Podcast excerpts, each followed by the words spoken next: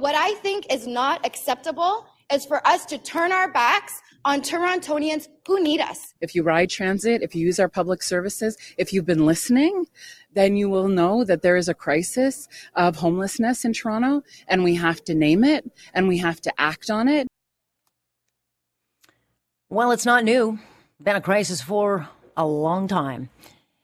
But the issue of 24 7 warming centers in the winter is officially off the table for now. Uh, City Council rejecting the idea th- Wednesday, Wednesday, Wednesday, yeah. Um, and they also rejected the declaration that homelessness is a health crisis. Instead, what they want to do is a, a study, more studies. We love doing studies, right? They're going to do a study to see if it's doable and uh, what the cost would be. And I guess they'll report back, hopefully before next winter. Uh, but um, Toronto Health, of course, has been pushing that warming centers throughout the uh, whole winter are a must, arguing that all levels of government are failing to accommodate homeless people. I mean, thankfully, it has been a warm winter. I mean, really, we've been lucky. Otherwise, I think the headlines would be different. But winter's not new in this country. I mean, newsflash to those uh, in elected office winter is not new it gets cold. And we are now heading into the spring, so I'm not sure much will be done this year, but uh, it does sound like maybe we could see this next year. Diana Chan McNally is a community and crisis worker with All Saints Toronto and joins us now. Hi, Diana. Thank you for, call, for uh, joining. Oh, my pleasure. Let's talk about what uh, I think a lot of people have been kind of asking for a long time. Like, why is it that we just have four? They're kind of scattered all over the city. They're not necessarily easy to get to, and they're very uh, much out of the hours that most people are cold. So, I mean, if you can get a spot, which there are also not nearly enough, uh, it's just not working. So, what's your takeaway when they say they're going to do a study? Are you do you get the feeling they're they're going to do something? No, I, I don't understand exactly what needs to be studied. Uh, I think you know, to your point, it's they love studies. City. Are you kidding? They love studies. they, they love studies. This is money being thrown at investigating whether or not people will freeze when it's wintertime. It's ludicrous that this is the approach that's going to happen. Uh, and in fact, it's going to happen in the spring. So for the duration of the winter, what it seems like uh, is that we are just going to leave people to try to survive on their own. And as we know, they're going to find their own de facto shelter where they can. Uh, but if they're tenting in a park, if they're on the TTC, we also know they're going to be ticketed and criminalized. So it's grossly unfair that we're saying you can't be in certain public places trying to survive, but we're not going to give you what you need to actually do that. I mean, there could be possibly, if we ever got around to talking about it, options of opening maybe churches and or community groups. But I mean, I kind of think about this, Diana, and I think, well, every councilor's got a jurisdiction of the city. Wouldn't it make more sense to maybe have a warming center in each of the councilors' areas of the city. I mean, I, I can't imagine that there aren't facilities available if we just kind of think outside the box and, and do a little uh, digging that we couldn't make this happen. And I don't get the sense it has to even cost that much, uh, but people need to get warm. What are some of the options that you would propose?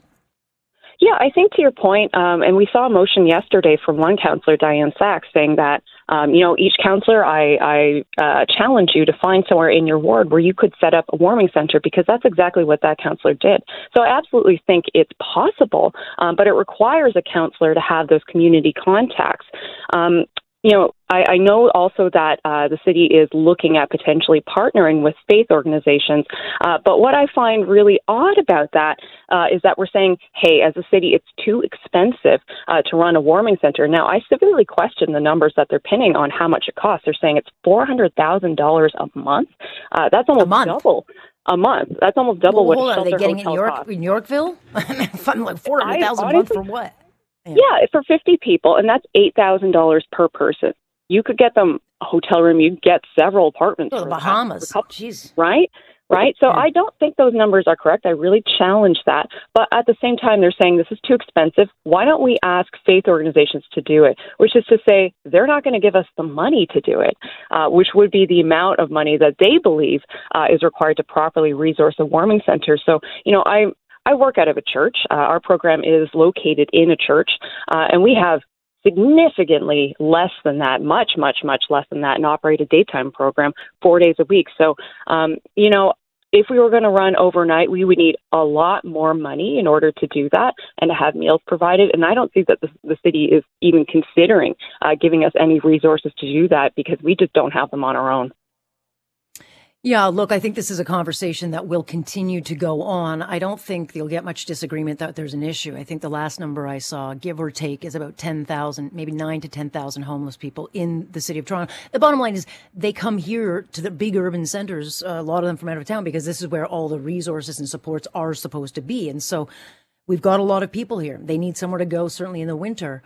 Um, one of the places, Diana, and it has become a problem at the, um, at the uh, shelters is that we've got a lot of people. I think the number is 2,500 spaces are going to people that really shouldn't be there. They're in a refugee status situation, maybe crossing over at Roxham and being bussed here. And so they take up resources that, you know, we're not getting compensated by the federal government for. And that is a big issue because that's 2,500 spots that could go to local needs.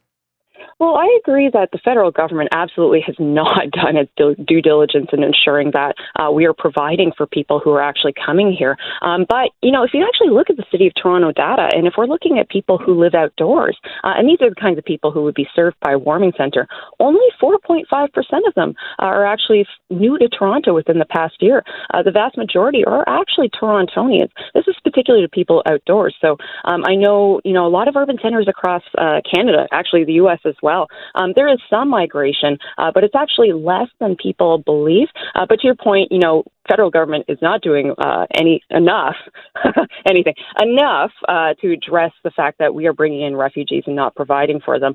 But at the same time, City of Toronto doesn't get to shirk its responsibilities. If we look at ERs, for example, we don't turn people away just because they're not from here. Um, if it's an emergency service, just like the mm-hmm. Hippocratic Oath, we have to serve everybody. Yeah, the problem is uh, we are severely behind uh, in doing it because yeah. we haven't uh, done anything other than kind of look at it as a, as, at a shelter system as the only solution. And and I don't think I need to really tell you, uh, Diana. No. Affordable housing is nowhere close to being affordable and or here because uh, even at the federal yeah. level they are they're not getting it built. They get the, we get the promises, we just never get the follow through. And I think that's something at all three levels that they fail to do. And I think people yeah. cling on to those headlines saying, "Well, we're getting affordable housing," and it's like, "Well, you got the headline, we didn't get the housing." Yeah, yeah, exactly. Um, and if I look at some of the housing programs that are being purported by um, the federal government, they are just not accessible to people. There's one program, uh, one of the largest programs is called the RCF, so the Rental Construction Financing Initiative. 97% of the housing built under that program is not affordable to people in core housing need, uh, meaning single income uh, mothers, for example, um, as well as people who are unhoused, 97%. And it's mostly not affordable to people who are middle class either. Uh, so that's a failure by any stretch of the imagination. I think you're right. Like people are clinging to these headlines and talking about affordable housing, but we are so, so far from that. Uh, and there are estimates that we have between 1.5 to 3 million people.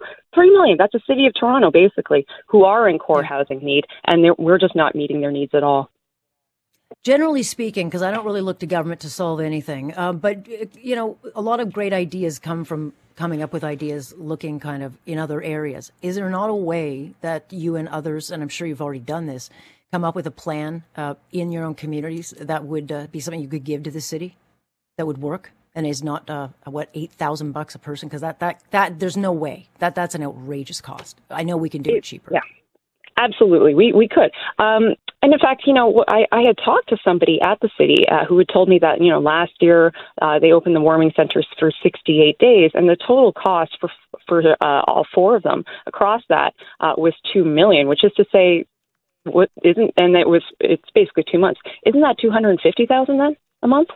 I don't understand yeah. where the 400,000 came from. Um, so, you know, I, I really question the math here. Uh, I'm certain that we could run them for much cheaper. I think part of the problem is that the city doesn't listen to people like me. They don't listen to other frontline workers who don't actually work for the city. But also, they don't listen to all the frontline workers. They're not listening to the TTC staff. They're not listening to the library staff um, who are saying, You have made us manage this crisis of homelessness, and it's just completely outside our jobs and our skill sets. They're not listening to them either. So they have a very narrow view of who actually has an opinion that counts. And unfortunately, it's not most of us. Stay tuned. I don't think this conversation's over. Certainly the issue is not over. So we'll see uh, what City Council uh, does if they do anything. Diane, appreciate your time. Thank you so much. That is Diana Chan McNally, one of the many, many crisis uh, and outreach workers. She is with All Saints Toronto. There's going to be a way to do this. I'm sorry. There is going to be and can be a way to do this that doesn't cost a fortune and does what it needs to do. But it does require outside the box thinking, which I know is very, very difficult for government to do. Impossible, in fact.